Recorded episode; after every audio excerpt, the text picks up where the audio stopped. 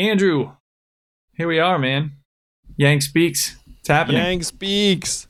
I speaketh the truth, and you hear it.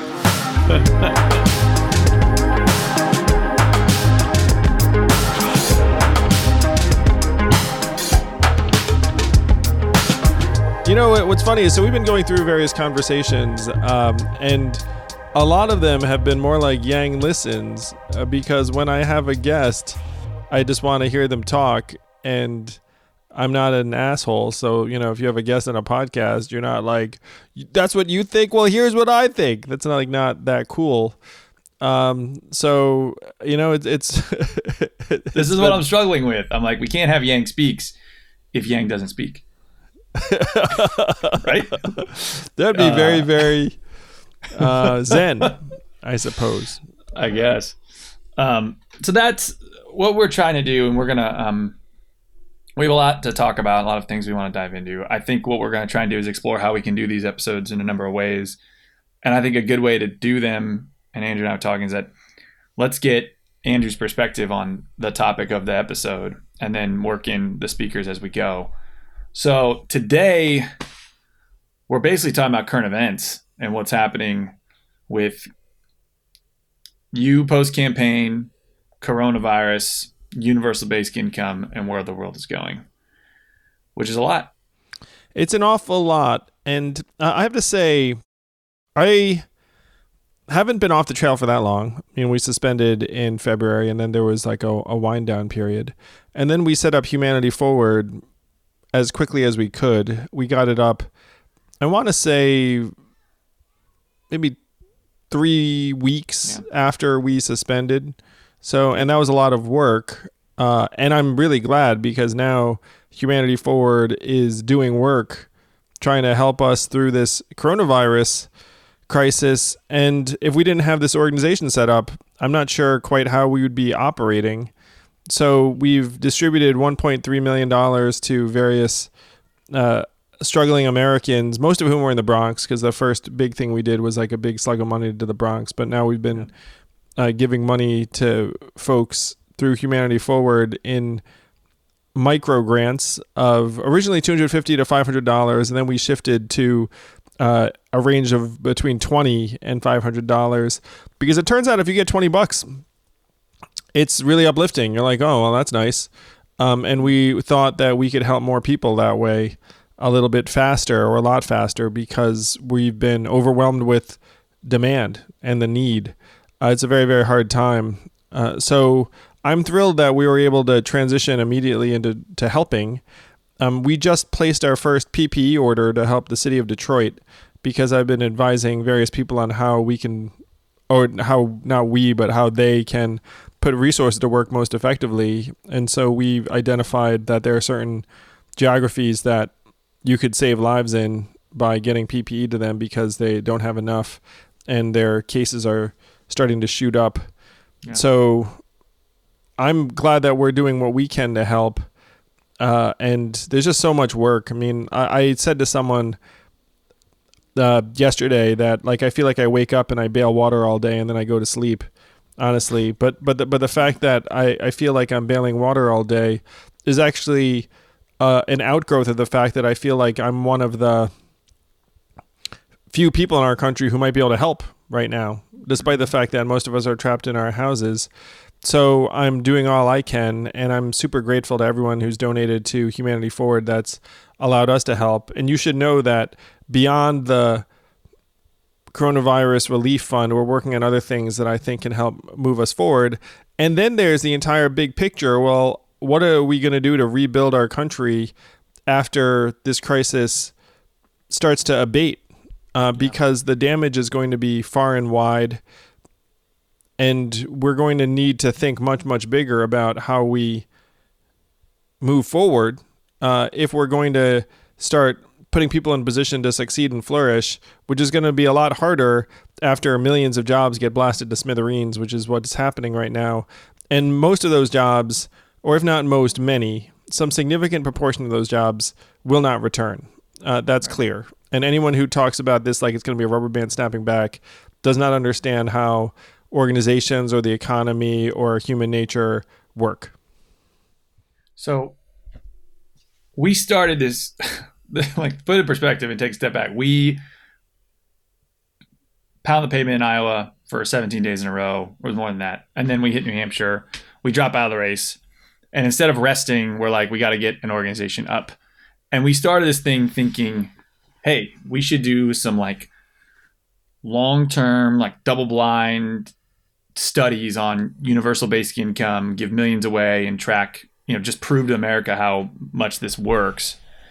We set up the organization. I went to Mexico, man. I was like, I'm taking a vacation. It'd be great. We'll raise some money and we'll give these. We got plenty of time to give the money away. And I was in Mexico, and the next thing you know, the president of the United States talking about universal basic income, like direct cash payments to people around the country, um, because of coronavirus. So I don't know if you what you think, Andrew. I feel like the best thing we did was set something up, even though the part of the mission has changed essentially because we're now a relief fund in a lot of ways. Um, but it seems like having that entity helped us at least get to action even faster than we thought, even though I didn't really get a vacation.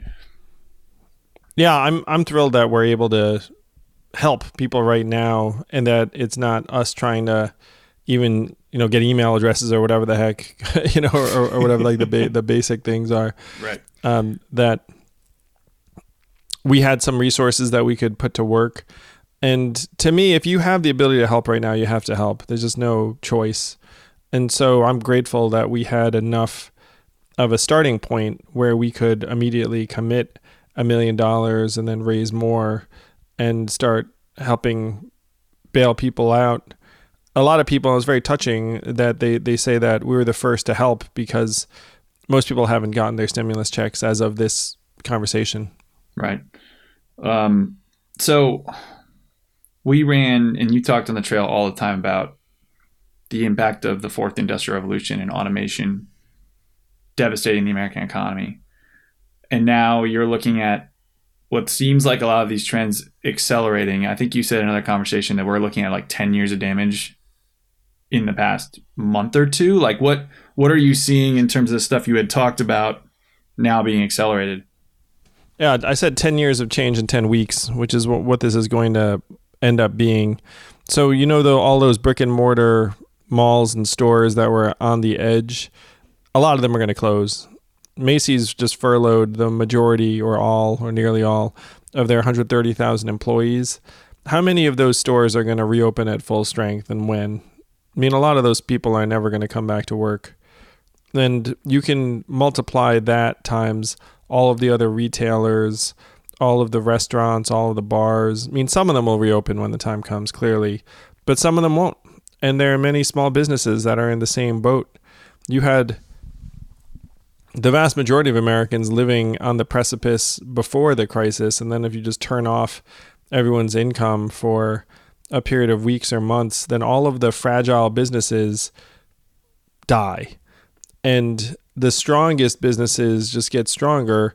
Amazon just set an all-time high their stock price as of today. This conversation, I think they they're hiring another seventy-five thousand people. So if you were to to see the Amazonification of the economy that has been ongoing, where a third of America's stores and malls were going to close over the next four years, they're going to close right now, essentially, or they're closed right now and they're never going to reopen.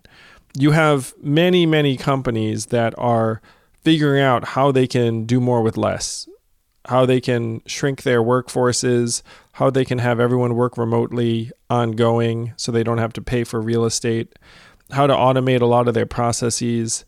And I have a friend who advises major company CEOs who said that all of the CEOs are telling them we're going to shrink as a result of this. We're not going to bring back a lot of people. We're going to automate processes.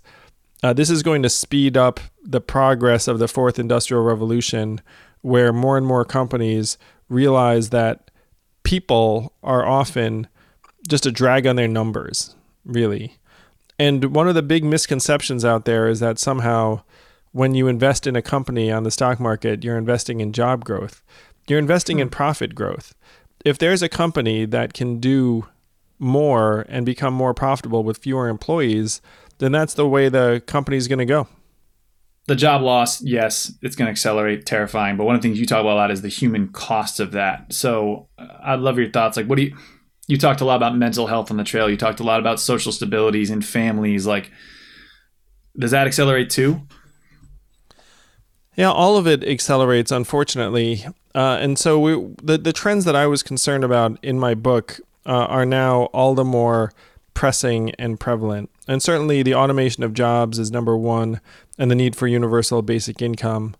But the the the declining marriage rate and fertility rate, mental health crisis. I mean, the mental health crisis is going to explode through this time. Our use of the crisis text line, which is a service if you're considering doing yourself harm, has more than doubled during the crisis, which makes sense because we're all anxious and depressed, and a lot of us don't know what the future is going to hold or even where our next paycheck is going to come from. So the trends that I, I was most concerned about are deepening or speeding up. Uh, it's going to be really, really difficult to reverse many of them without some kind of Marshall Plan scale reinvestment in our way of life that looks different than previous plans.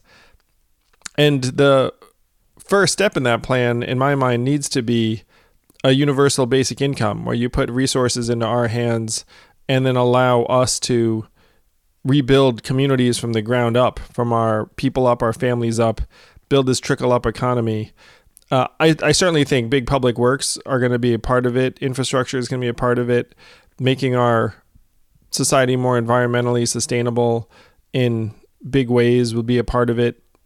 But a lot of it has to start with recentering our economy around ourselves, our people, our families, rather than imagining that what's good for these megacorps is going to somehow trickle down on us.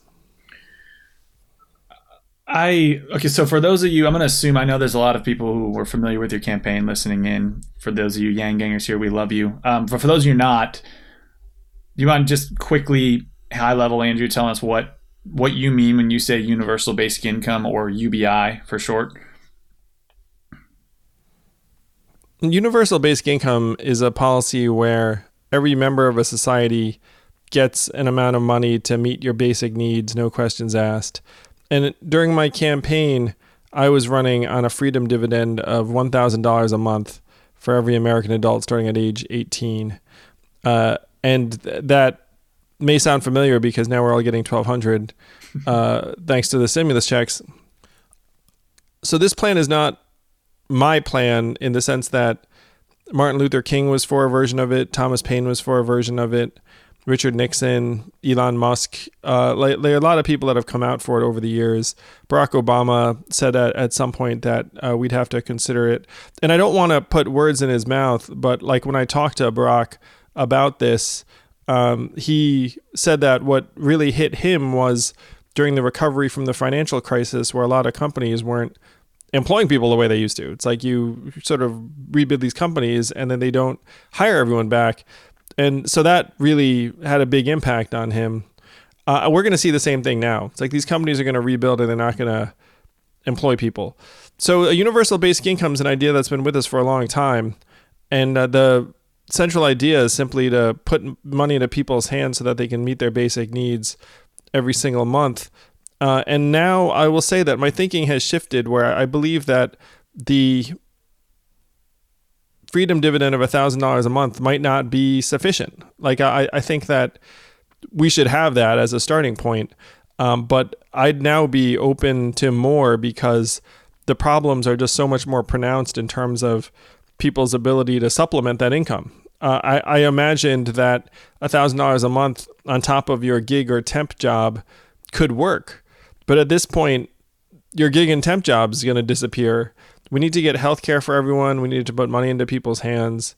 Uh, and then we need to rethink how people uh, get both money in their hands, but also how people find structure, purpose, and fulfillment beyond nine to five that, frankly, is not going to exist for more and more people.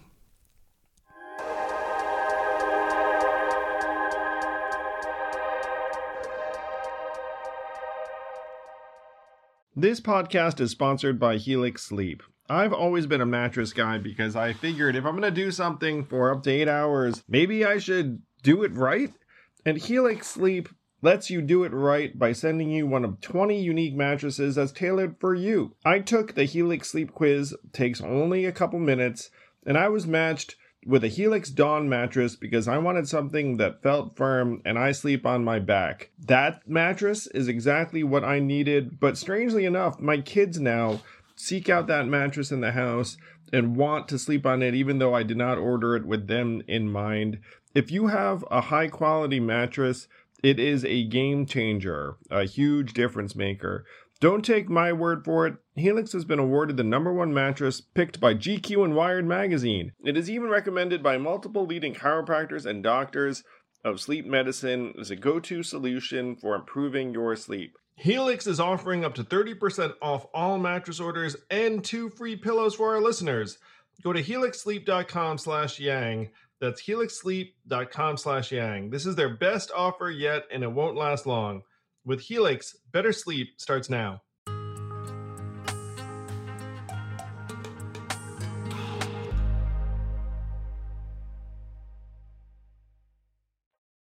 One of the things that you talk about on the trail and always scared me is that you said people would say, Andrew, I love your idea, but you're ahead of your time, right? Or not yet. And you would say, uh, if we go too early, what's the downside? Like people get a little extra cash, we alleviate human suffering, we start to pilot and work out the kinks. If we go too late, you can't always put the genie back in the bottle because the, the jobs are gone, other systems are collapsing around you in addition to the financial strain.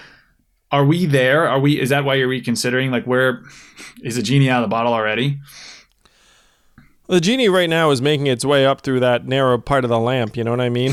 and the the genie out of the bottle that that I was imagining was essentially the disintegration of society, uh, riots, food riots, uh, just complete uh, disregard for um, promises that are being made um, institutions where people are just like, hang it, like, you know, I just got to get mine, just got to take care of it. Uh, and after trust erodes to that degree, it's hard to restore trust. Like, it's much easier to uh, undercut something than it is to build something. And the, the surest example of this for anyone who's a parent listening to this is like, you know what goes into parenting your child. You know, you know what goes into parenting your child over like days, weeks, months, years, and the rest of it. I mean, it, it's, and uh, not to compare the two, though I, I do compare them sometimes, but the same is true of like building a business, building a restaurant, building like there's so much work that goes into it. And it's much easier to firebomb the restaurant than it is to build the restaurant. You know what I mean? It, it's much harder to uh, mm-hmm. try and um, say nothing's working than to make something work. Uh, and so there's been a constant struggle or back and forth where you know we we believe what our leaders tell us. We believe that you know these institutions have our interests at, at heart. And one of the things that scared me the most was that there was a very very clear trend in institutional mistrust where the confidence we have in our schools, our hospitals, our Congress, uh, our media, like all at essentially record lows. Uh, and it's very, very hard to get things done if no one has any trust. So the genie getting out of the bottle to me was just a complete demolition of public trust. Mm-hmm. And it's very, very hard to, to rebuild. Like it's not like oh you go too late. It's like all right now we're gonna give people money, then everyone's hunky dory again. I mean like it's right. it's much more than the money. It's like functionality. You know, it's like like if if I go to someone who's like a drug addict on the street, like uh, you know, who's been homeless for months, and I just like start throwing money on top of them, like that doesn't necessarily solve their problem. You know, right. like right. like in an ideal world, you'd get to them well before they reach that state of dysfunction, mm-hmm. and a, a, lot of those people were in a, a position at one point where if you got a thousand bucks into their hands, they might not be on the street you know like that that actually could be that was one of the most interesting things i i, I because I, one of the great things about running for president is i got to talk to people who are trying to solve these problems everywhere and when i talked to someone who was trying to work on homelessness they said you know the surest way to like combat homelessness is to get people rent money when they're about to become homeless. I mean, it seems mm-hmm. like the most obvious thing in the world, but they were like, you know how to fix homelessness? Just get someone that rent money when they're about to be evicted. It's it seems so obvious. But if you wait too long and you go to them six months after they've been homeless for a while, you know, it's much, much harder to get them into that position because at that point, even if you gave them that same amount of rent money, they might not be able to pass whatever check that the landlord has. They might not have the furniture. They might not have any kind of like, you know, like uh, credit to be able to pay their utilities, like wh- whatever it happens to be. You know, it's like in so so many ways, it's much cheaper and more efficient to keep things functional than it is to try and make something dysfunctional functional again. So the tone on universal basic income has shifted. Um, I think in a good way, probably because of the level of dysfunction happening right now. I think people are starting to come around. But my question, so like for me personally, it was crazy. I was literally on vacation and seeing the president of the United States and his his inner circle talking about direct cash payments. We faced a lot of backlash while we were running, right? Because it's saying UBI socialism, UBI is this, UBI is that, and now you see less of that. Andrew, is that because we're in desperate times and people are looking like this seems like the only solution that can work, or why? Like the Pope just came out for UBI. Like, why, in your opinion, why is the tone coming around? How is it coming around? And is it because of desperation? They think you're a genius. Like, what what's your attitude towards everybody else finally warming up to this? Well, certainly it's terrible that we're in these circumstances, but it's common sense that if you're going to send home tens of millions of people, you're going to need to send the money if they're going to be able to feed their families, pay their rent, uh, think about the future not freak out, not go outside and you know just take something. You know, you're going to need to send them money. And I'm thrilled that we spent the last number of months and years mainstreaming an idea that became vital in the time of crisis. No, uh, I think people are seizing on it now, certainly because the crisis makes it uh, crystal clear to anyone with any rationality at all that the best thing you can do is put money straight into people's hands right now in this time. It's the most effective thing. Uh, and to the extent that our campaign helped speed up that realization, I'm really grateful to everyone who supported the campaign uh, throughout. We used to joke uh, when things went our way, we'd be like, campaign of destiny. Um, but now it's not really a joke. I mean, I felt I felt called to do it. I know you did. Um, the timing seems, you know, in some ways perfect because if a little later, I don't know if UBI would have been on the table in the war room. You know. Well, some people you know, online are always telling me unsuspend, unsuspend. I think that's starting to fade now that we're at, at this point. Uh, so you know, you talk about the entire like perfect timing. People are like, oh wow, if like you should have you know, stayed in. Only this, yeah, I should have stayed in, and you'd be like front runner and whatnot. I mean, I don't think that's the way it works. Sorry, um, but but uh, I you know I, I, certainly think that you and I were called to do what we did, and yeah. uh, that uh, uh there have been a lot of people obviously that. Um, were telling me that I I was right uh, after the fact. Uh, now that we're all in this position, right?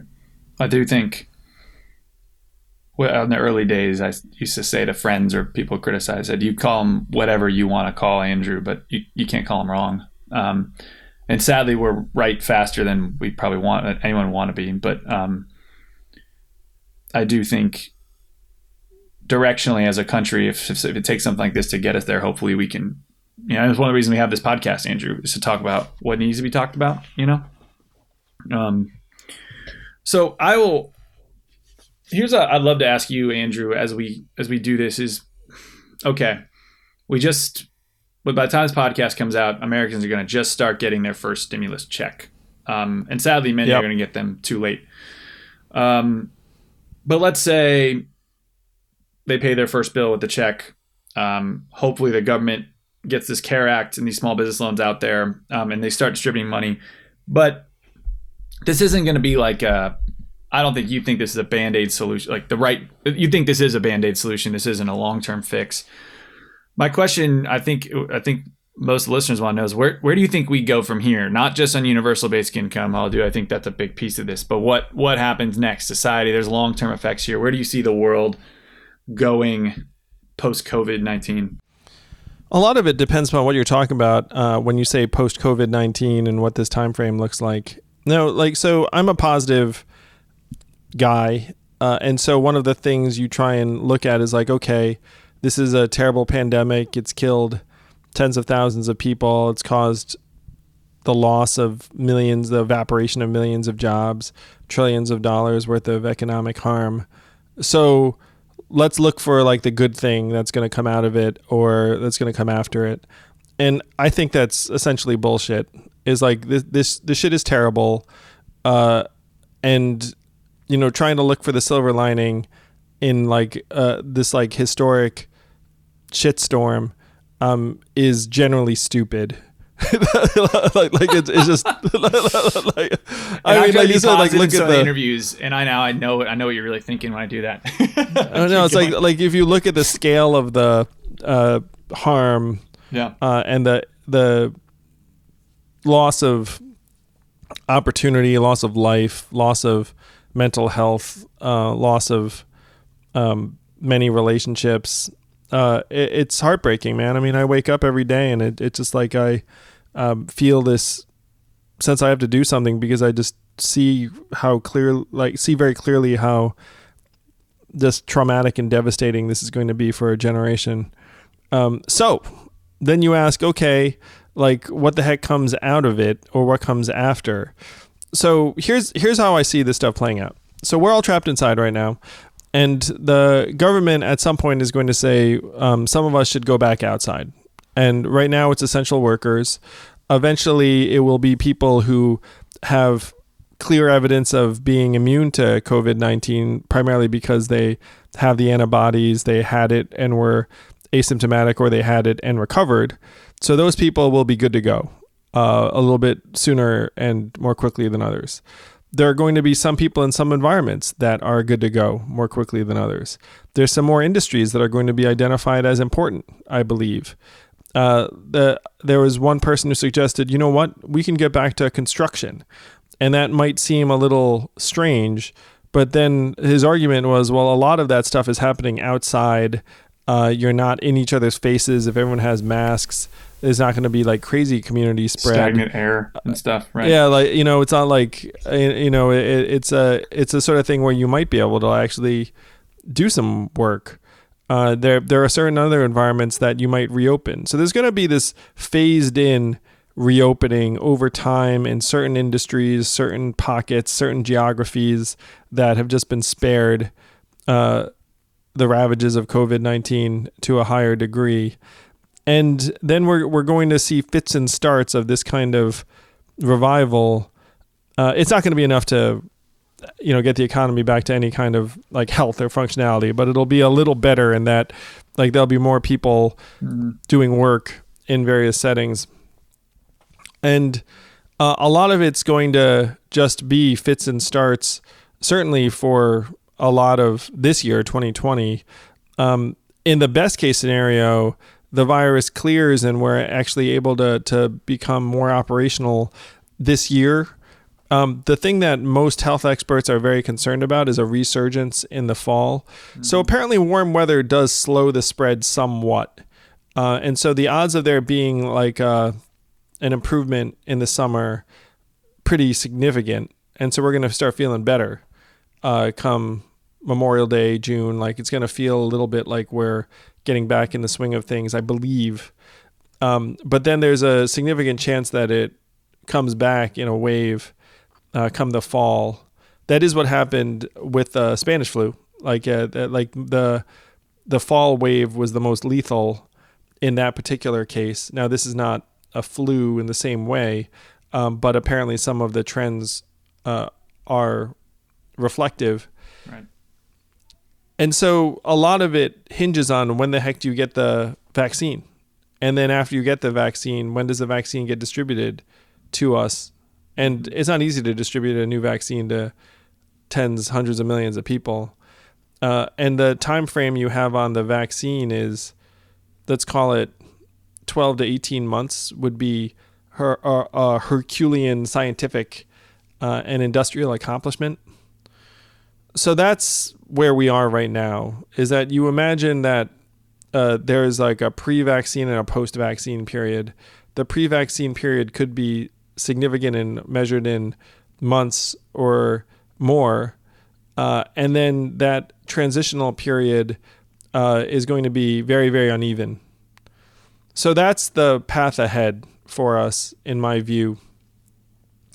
And then what happens after that as a response is dependent largely upon who controls the government.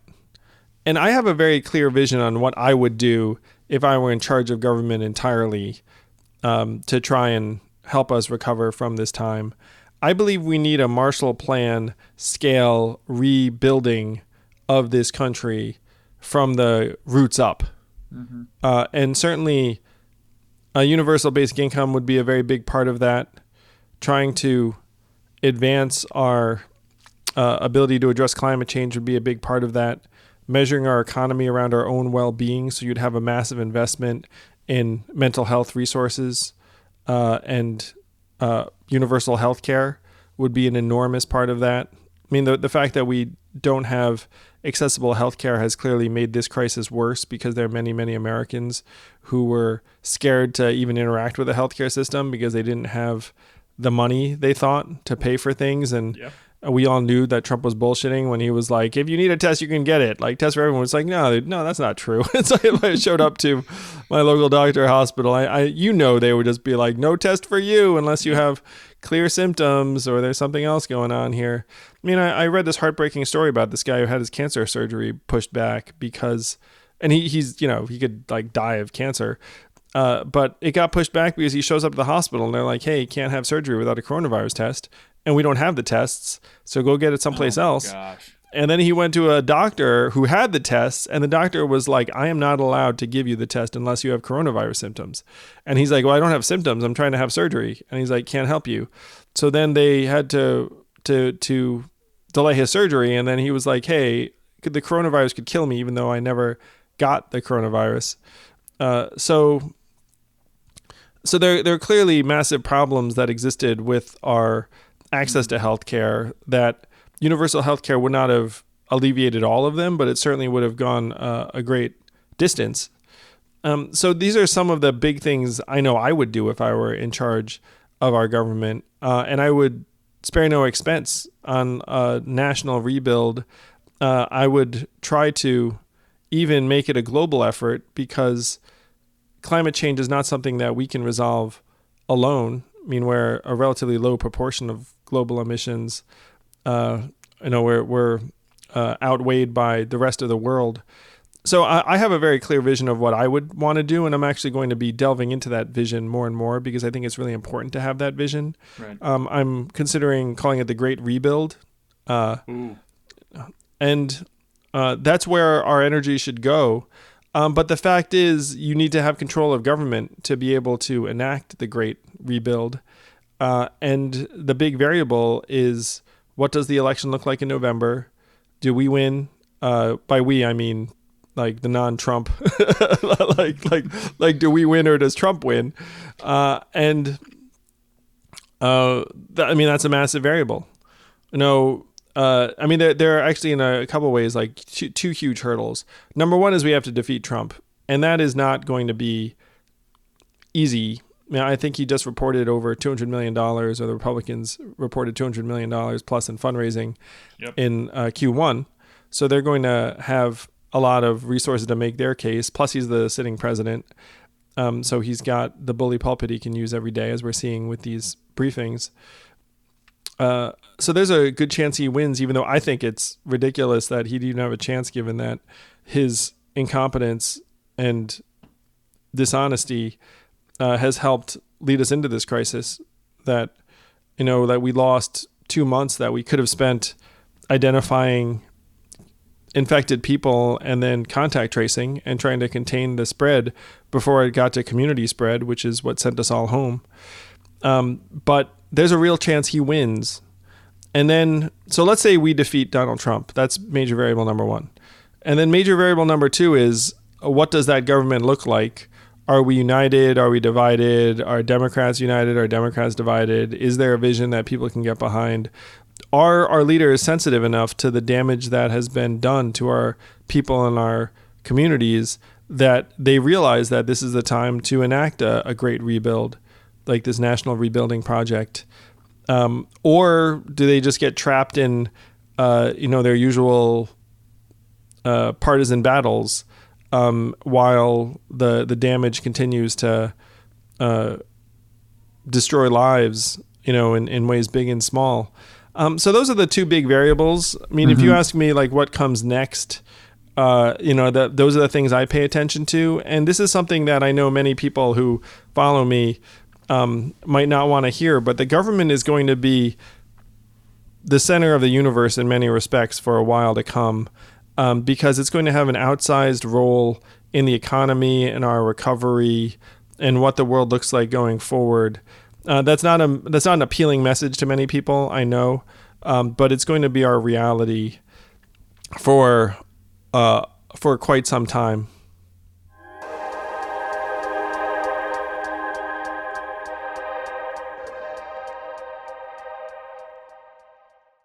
One of the things I want to do with this podcast, I know you do too, is not have people come here to be uplifted and pandered to. I feel like they want to listen to this for real information um, and the truth, even if it's hard to hear. Let me ask you this. I think this is actually kind of fun though. President Yang, Oval Office, day one. You find out coronavirus is a thing, it exists. You've talked about this before with me, but I'd love you to share first moves, your thoughts, and then what do you start communicating to the people um, as information comes in? So, uh, do you mean back in January when you get reports that this is yeah? Happening let's say like in- to start, right? I think um, how do you how would you approach getting the information, and what how would you approach what to communicate and action steps to take? You know, it's tough because a lot of the information out of China you could not trust. I mean, uh, one thing that other countries did that was awesome. I don't know if we could have done this. Is they just sent people there. they sent people to Wuhan and be like, "Hey, go find out what the hell's going on over there." So what? So some of the countries that really got on top of this, like Taiwan and South Korea, uh, had people on the ground who saw that shit and were went back to Taiwan and South Korea. Was like, hey, FYI, don't believe anything they're saying. This thing is a buzzsaw, and we need to go bananas in terms of uh, like tamping down travel, tracking anyone who comes back, testing the crap out of everyone who might even have had contact, um, and uh, and so that that's the ideal first move is you see this is going on and then you see the Chinese government is uh, dissembling or trying to pull the wool over people's eyes and you'd be like you know what like the, you know, if you imagine if you watched World War Z, it's like a Brad Pitt type person or character right. that you just like send to send to Wuhan, be like, "Yo, see what is going on," right, and Somebody report trust, back yeah. to us. So, so that would be, um, uh, you know, the the one of the first things you do. Um, second thing is you talk to your your uh, Dr. Fauci's of the world and your um, medical professionals, and you say, okay, um, what are the steps that we can take to prepare for this um, if it does come? I mean, pretty much you, you look at it and you have like five things at once. Like uh, num- number one, you're trying to get information about what the heck is going on over there so you can be prepared. Uh, number two is you coordinate with international partners so you can information share on, on what uh, what's going on in other parts of the world. This is one reason I'm so angry that we are so asleep at the switch because like shit went crazy in like half a dozen countries and we still acted like nothing was happening. Right, uh, it was nuts. Um, uh, you know, num- number three, you do everything you can to limit uh, the con- the the infection uh, rate of people who are coming into the states. So that is cut off travel from affected areas. Uh, that is uh, put people through screenings if they're coming from someplace that uh, might be affected. That is self quarantine measures where you say, look, you're coming back from someplace, you're an American citizen, so we're not going to like not let you come back. But guess what? You're going to have to like hang out in your home for two weeks. We're going to check up on you. Uh, and we're going to monitor every person that you came into contact with just in case uh, right. you might have uh, come home with an extra bug. Um, and then number five, you assume that none of that's going to work, and you just start trying to build the the infrastructure around testing, uh, ventilators, hospital beds, PPE, uh, and everything else. Uh, just assuming that you know it's very hard to completely eliminate a contagion from like like getting to a, a, country the size of the United States of America.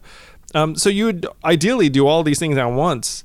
Um, in terms of the what you communicate to the American people, you get up there and say, "Hey, FYI, there's this virus that is wreaking havoc on other parts of the world. You do not need to worry about it just yet, in the sense that we like seem to be safe and secure. But if you have been to one of these places, you need to take this very seriously and uh, self quarantine. We're going to screen you. If for some reason we don't know who you are, contact this. We all have to be very vigilant to take this very seriously to try and minimize disruption um, and maximize our, our, people's health and safety.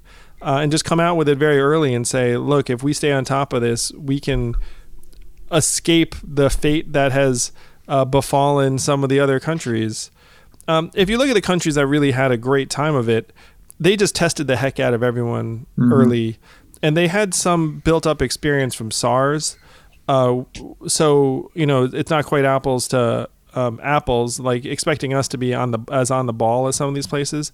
But South Korea literally had like drive-through testing pretty quickly. Like like anyone who wanted right. a test, uh, you know, could could go get them, and you'd get results pretty quick too. Uh, so, it, eh, like, it, it's unfathomable to me that uh, that other countries had that capacity and we still don't. Uh, you know, it's like if we had the right relationships, we could be like, "What's that? Like, you have this." set of tests. Um, all right, like let's see if we can replicate. We can uh, make the proper investments. You know, we can import. We can do whatever it takes so that you know if you can imagine a world where like when someone was landing from an affected area then like there was like someone waiting there with a test for them yep. you know like i mean like that that's like the dream um, but that's something that other countries actually managed to deliver on to a significant measure what role we had on the campaign? We had and, and, and one thing okay. about this too, Zach, I want to say it's like we were in Iowa when the first reports of this shit were coming out.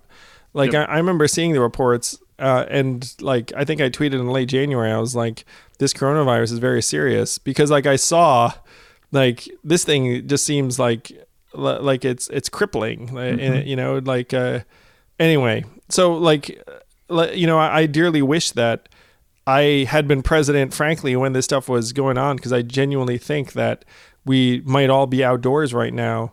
Um, and everyone would think that it's like, oh, it's, you know, like, oh, that like they, they sure were alarmist about this thing. Because it's funny, like America would never have known what we would have missed if we would have missed it. Uh, but now that we're trapped in our homes, we're like, oh, like, you know, if someone could have done something to prevent it, imagine all the harm that could have been prevented.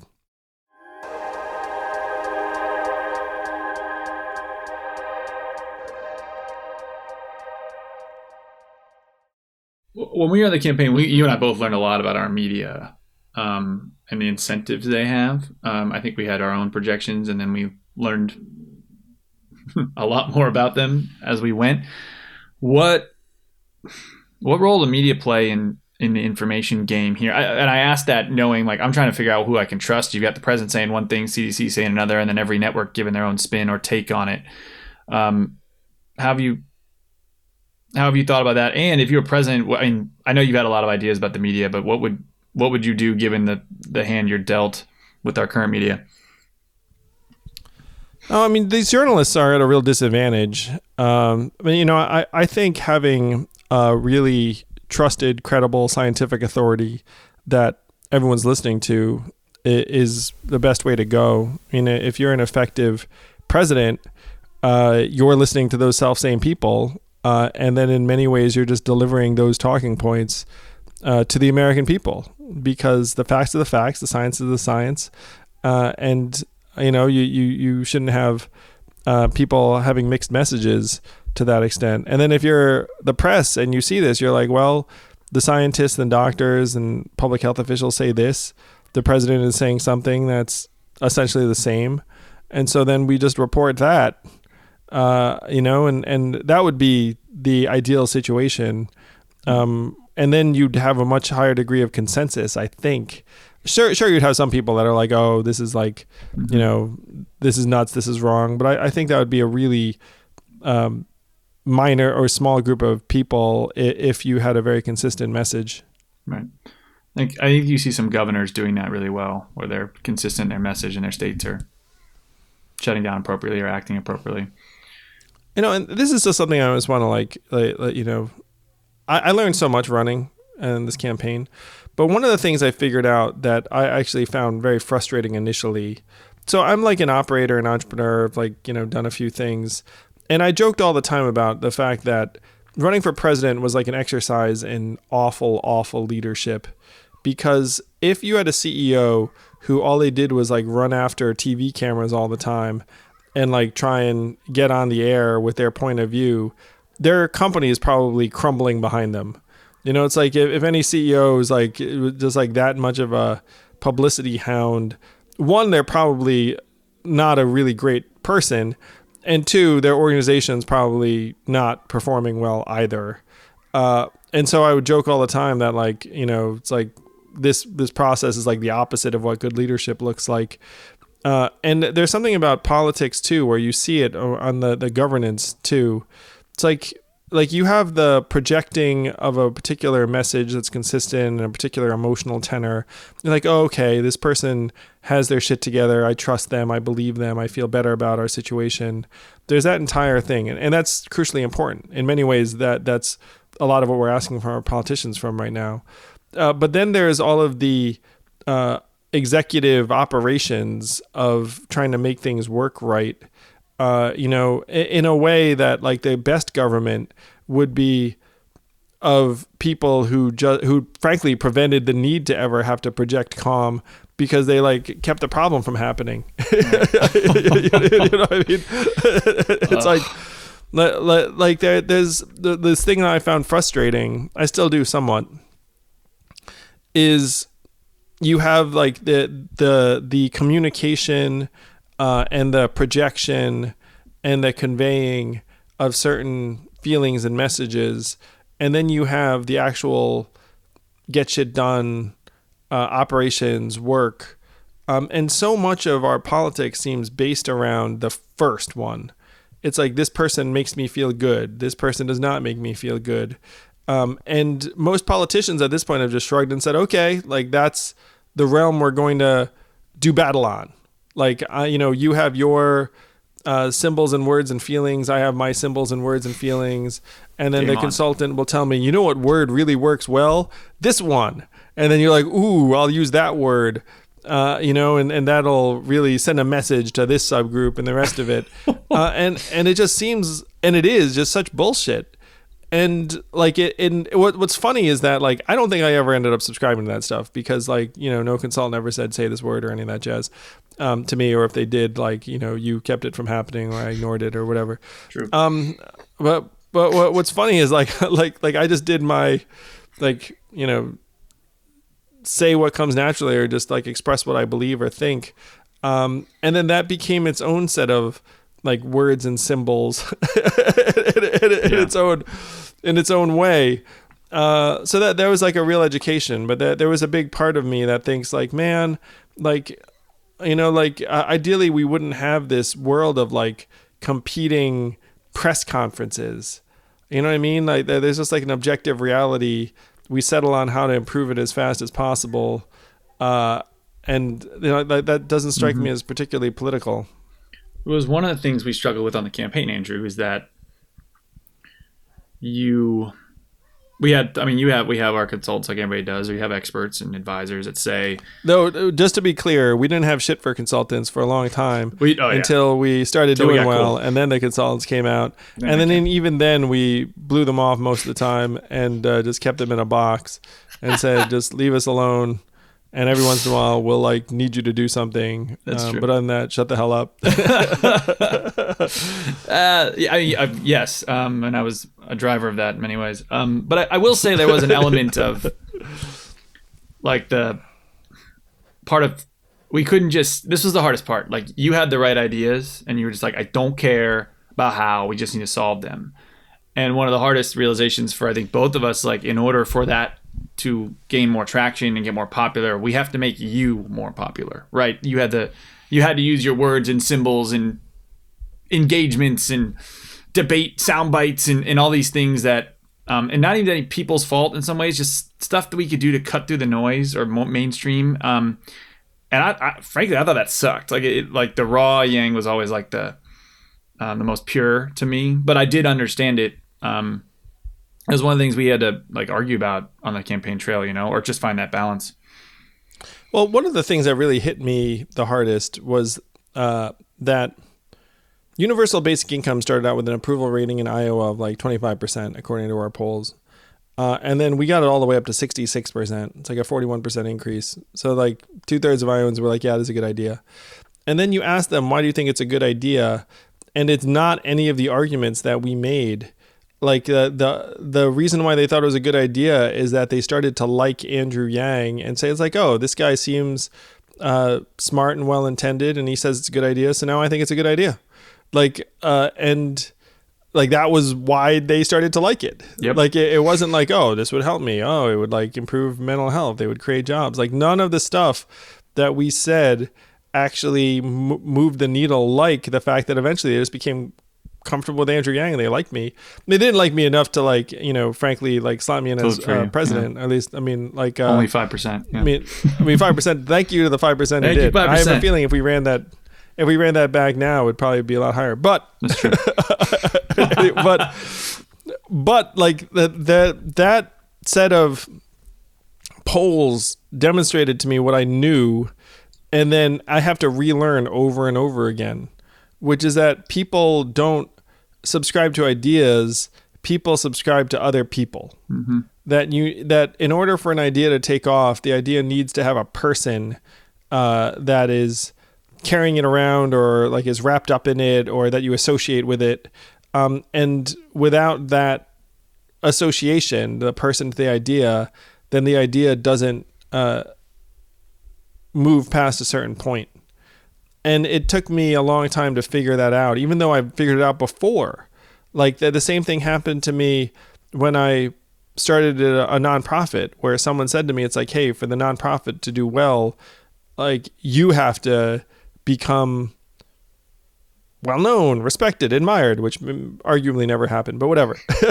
nah, so, so, so, so, uh, but like he was like, you know, these two things are tied together. Like, and, and you know, I, I like resisted it then too, because I was like, well, the idea of the nonprofit should stand on its own. Um, but then it turns out that the two things were linked. And the same thing was true in our campaign where there's universal basic income, which I think objectively is an awesome idea. And like anyone uh, looking at it should just be like, yeah, we should do that. Um, but it takes humans to persuade other humans that ideas are worth exploring. And that that core right there was the hardest for you and I and the team to like get used to. You know, you as I mean, you just generally like going from you know being able to do whatever you want at any time to walking down the street and people asking for selfies the entire way down New York City, right? Um, and because it had to be, it had to be you. Um, it had to be a person. Um, and what started as this campaign idea of ideas um, ended up having to be a campaign of ideas through Andrew Yang, um, which is a different campaign a of ideas game. and people. Yeah, well, course. and and this is one thing that happened with us. With so this is Zach's story. Um, so I'm not a particularly uh, vain or fashionable person, I suppose. And then uh, Zach would just sort of shrug and be like, "That's cool" for a while. And then at some point in the campaign, Zach was like, "Hey, uh, we're gonna get you a haircut. Like, hey, we're gonna give you like a consistent look. like, hey, we're gonna." you know, get you a math pin instead of like the campaign button or whatever it was where, where Zach started trying to identify variables to um, clean me up and professionalize me that left on my own I might never have actually recognized or done. Now, like I'm not an idiot where it's like when it's suggested to me, I'm like, well, maybe that's a good idea. Um, but but like it, it's But so that th- those are some of the adaptations we made Yeah. where you start and we started out and what's funny is like I compared myself to Bernie. I was like Bernie looks like the freaking you know scientist in Back to the Future. Like no one gives a shit. Like uh you know like Yeah. like why would anyone give a shit about like you know my hair? Like who cares? Um but then like there was a point where we said it's like well maybe some people do care. It's like maybe Yeah. people don't you were new like, too. So Bernie been in the Senate for years and had a national run in 2016. Um, if the first, oddly, like your first 30 second impression of you on TV, and they don't like your hair, they don't like your shirt, or whatever, it's um, it, it would weigh. It would it would. Um, I mean, wait till we run again, man. I, I picked out a stylist and everything. We're going all in. I'll make you a GQ Oh, no. before before you know it. I mean, the biggest, the, the biggest adaptation. I mean, there were so many adaptations for me running for president, but the biggest one was wearing so much fucking makeup. Like I would go. I mean, not to say like I would just put on independently, but if I had a TV appearance, they would just like put makeup on, and then I would just be like, all right, I guess I'm gonna keep this on. You would keep it on, which was hilarious. Well, Um, I'd keep it on half the time because I had another TV appearance Yes, later yeah, that day. yeah, so yeah. I'm just like, am I really gonna remove the makeup and then like get it on again? Like, plus between the two TV appearances, I probably had like, you know, half a dozen and- like social yeah. photos and social media things. So I'd just be like, I guess. no, it made sense. It was but but it was but it was odd because like you know like you you don't you're not used to that stuff in like everyday life.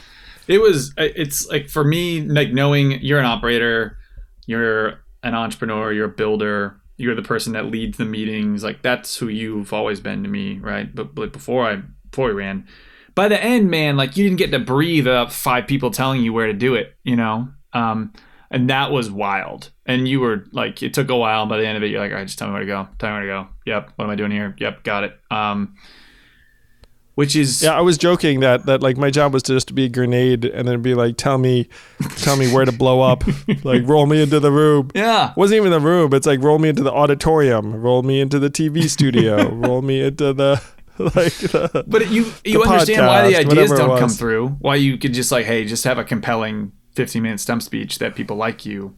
Um, you can see how a politician gets cut that way. It makes sense.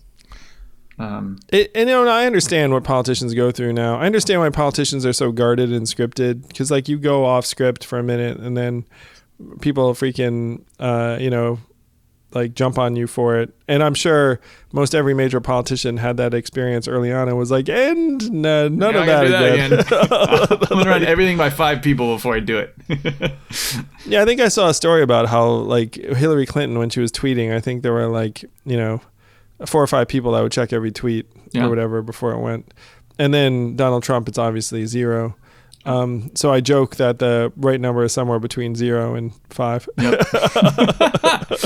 we uh, you were pretty, No, we let you have your own Twitter.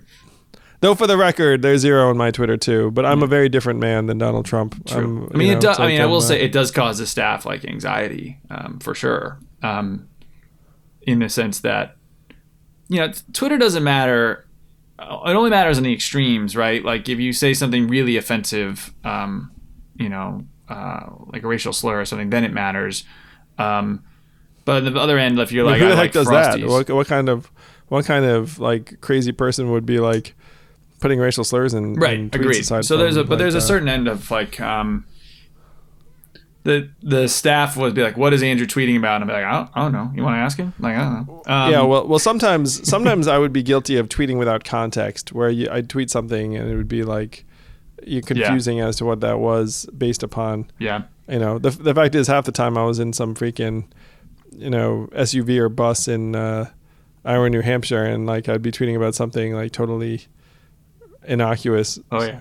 Or uh you would tweet about a policy and like the policy team didn't know anything about it. You're like you're like "Ah, you know someone told me about this awesome idea. I think it's brilliant. We should do it. And you were right. The policy team's like eh, maybe. You're like whatever. I, lo- I, you know, as we, as you know, the campaign manager, I, I thought it was a good thing to let you be you, um, and fight the battles ap- appropriately. Um, it was a lot of our comp strategy, right? We'd be like, Andrew, what do you think about this current event? And you would give us your thoughts, and we would say yes, no, maybe so, and then say go forth with that, right? Um, Well, I remember some of the policies that you're talking about. Like one was, uh, you know, I think we should legalize online poker, Yeah. or legalizing psychedelic mushrooms, or decriminalize opiates for personal use. I mean, all of those things were from interactions with people uh, where like a military vet would tell me it's like, hey, the only thing that works my PTSD is psychedelic mushrooms, and I was like, well, that's a pretty good argument for at a minimum Yeah. vets being able to have psychedelic mushrooms because, uh, you know, if if it's effective uh, and you've tried everything else, he's like, oh yeah, I have. I believed him too. I mean, he'd been through, you know, a lot. Oh, yeah. Um, so yeah, so yeah, I'd learn continuously. Uh, and you're and like hopefully most of the time, like you know, I'd try and well, actually, there are definitely times I didn't tell anyone I was going to tweet something. Uh, that was yeah, fine. that, I- that definitely happened. we could do a, a whole, and we, we probably will do a whole episode on like campaign recaps and what we learned and things like that. Um, uh, one, I think what this helped us, Andrew, is like one, we had you, and two, we were building on the fly, so we got to like I have like a lot of thought, and I think a lot of team would have a lot of thoughts on how to structure a presidential campaign in the 21st century. Like I think there's a lot of things that a traditional campaign just doesn't need or needs less of. Um, and uh, you know, so uh, we had you know we had you who knew a ton of policies off, the, off your cuff. So having a deep policy team wasn't always, um, you know, used the, to the fullest extent. Even though you had some of the brightest minds on that team, um, things like that. Um, comms, you were and I spent a lot of time on comms. We didn't need like a full end comm shop, even though we had a really talented team. So stuff like that, I think, are you structure the team around the candidate um, as opposed to the other way around. Um, I think is one. of definitely not. Yeah, definitely not structuring the candidate around the team. That's right. But, Because this candidate, get control. you know, just said, or just this candidate. I mean, you know, it's like we we labored in anonymity for a good year. You know, Yeah. And then the consultants came in and be like, "Do this, do that," and be like, "Ah, fuck you." Yeah, like, ah, you work for us. You remember you called you called us, remember? or we we hired you. yeah, seriously. yeah, those guys. Not, I mean, not all of them are bad. You know, you know, but yeah. We ended up weeding out you- bad but you ones. see, but you see how politics get so screwed up quickly. Uh, you know, it's like there there uh, there are all these institutional forces that come into it. You know, it starts out as something deeply personal, becomes deeply institutionalized very very quickly. Uh, Yeah. And you know, I'm I'm really proud of the fact that uh, I think we stayed true to ourselves the whole time. And even as we started doing better and better, we stuck to what got us there. I think for the most part we did, yeah. Um, what's crazy I mean, about the biggest thing is we had like a clear vision, clear set of ideas. Yes, and you even now, why, it's like yeah. those those ideas now have more and more uh, power and currency because now we see very clearly that they were necessary. Oh my gosh. Can you, that, I was I was thinking about this morning, man. I was like, can you imagine what solutions would be thrown on the table if you hadn't run? You know? I, I don't know, man. I shudder to think. Well, certainly even now, it's like if you look at it, the vast majority of the money in the CARES Act, the stimulus package, didn't go to us. You know, Yeah. so like you can you can imagine an even lower proportion going to human beings, which would have been an utter disaster. Um, as it is, I think we can dial up the level of money that's coming straight to people.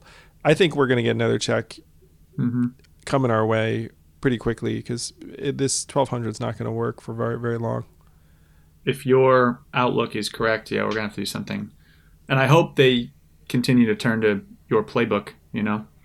Um, Yeah, we're gonna keep on building out the playbook, man. That's one of the things I'm excited about doing is uh, is establishing a vision for the great rebuild and just giving people more and more tools, like letting people know it's like, look, UBI is vital and necessary, and we should do it. We should do it very big uh, and consistent.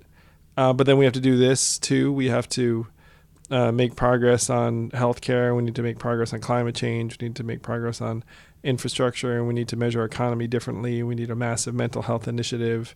Uh, you know, like these are things that uh, we need. Um, we need to start using technology in our favor. We need to start having intelligent moderation of some of the downsides that come with technology. Uh, because to the extent that there are downsides with the use of technology, we're about to see them all turned up to 11 because we're all trapped inside. Uh, so that there are some very, very big issues on the horizon that we need to try and uh, build the playbook for as quickly as possible. And uh, that's one of the things I'm excited about doing right now is building that playbook. If you're excited about finding out what that playbook is, you know, it's like if you listen to these conversations, we're going to be talking to people who help us build the playbook. uh, and it's it's going to be ongoing. Um, but I, I'm excited for it. You know, we need it. All right, ladies and gentlemen, that's our first episode of Yang Speaks. It's going to be fascinating. Um, we'll have fun conversations, sometimes be serious, sometimes I'll have experts on, sometimes I'll have celebs, sometimes be strangers, randos, or nobody, just Andrew. Um, either way, the goal is to talk about the future and outline a playbook that we as a country and society desperately need to follow to improve all of our lives and even the tough times. Have some fun. And frankly, Yang is low key hilarious, so I hope you guys get a good laugh too. Tune in next Monday. Yang Gang is out.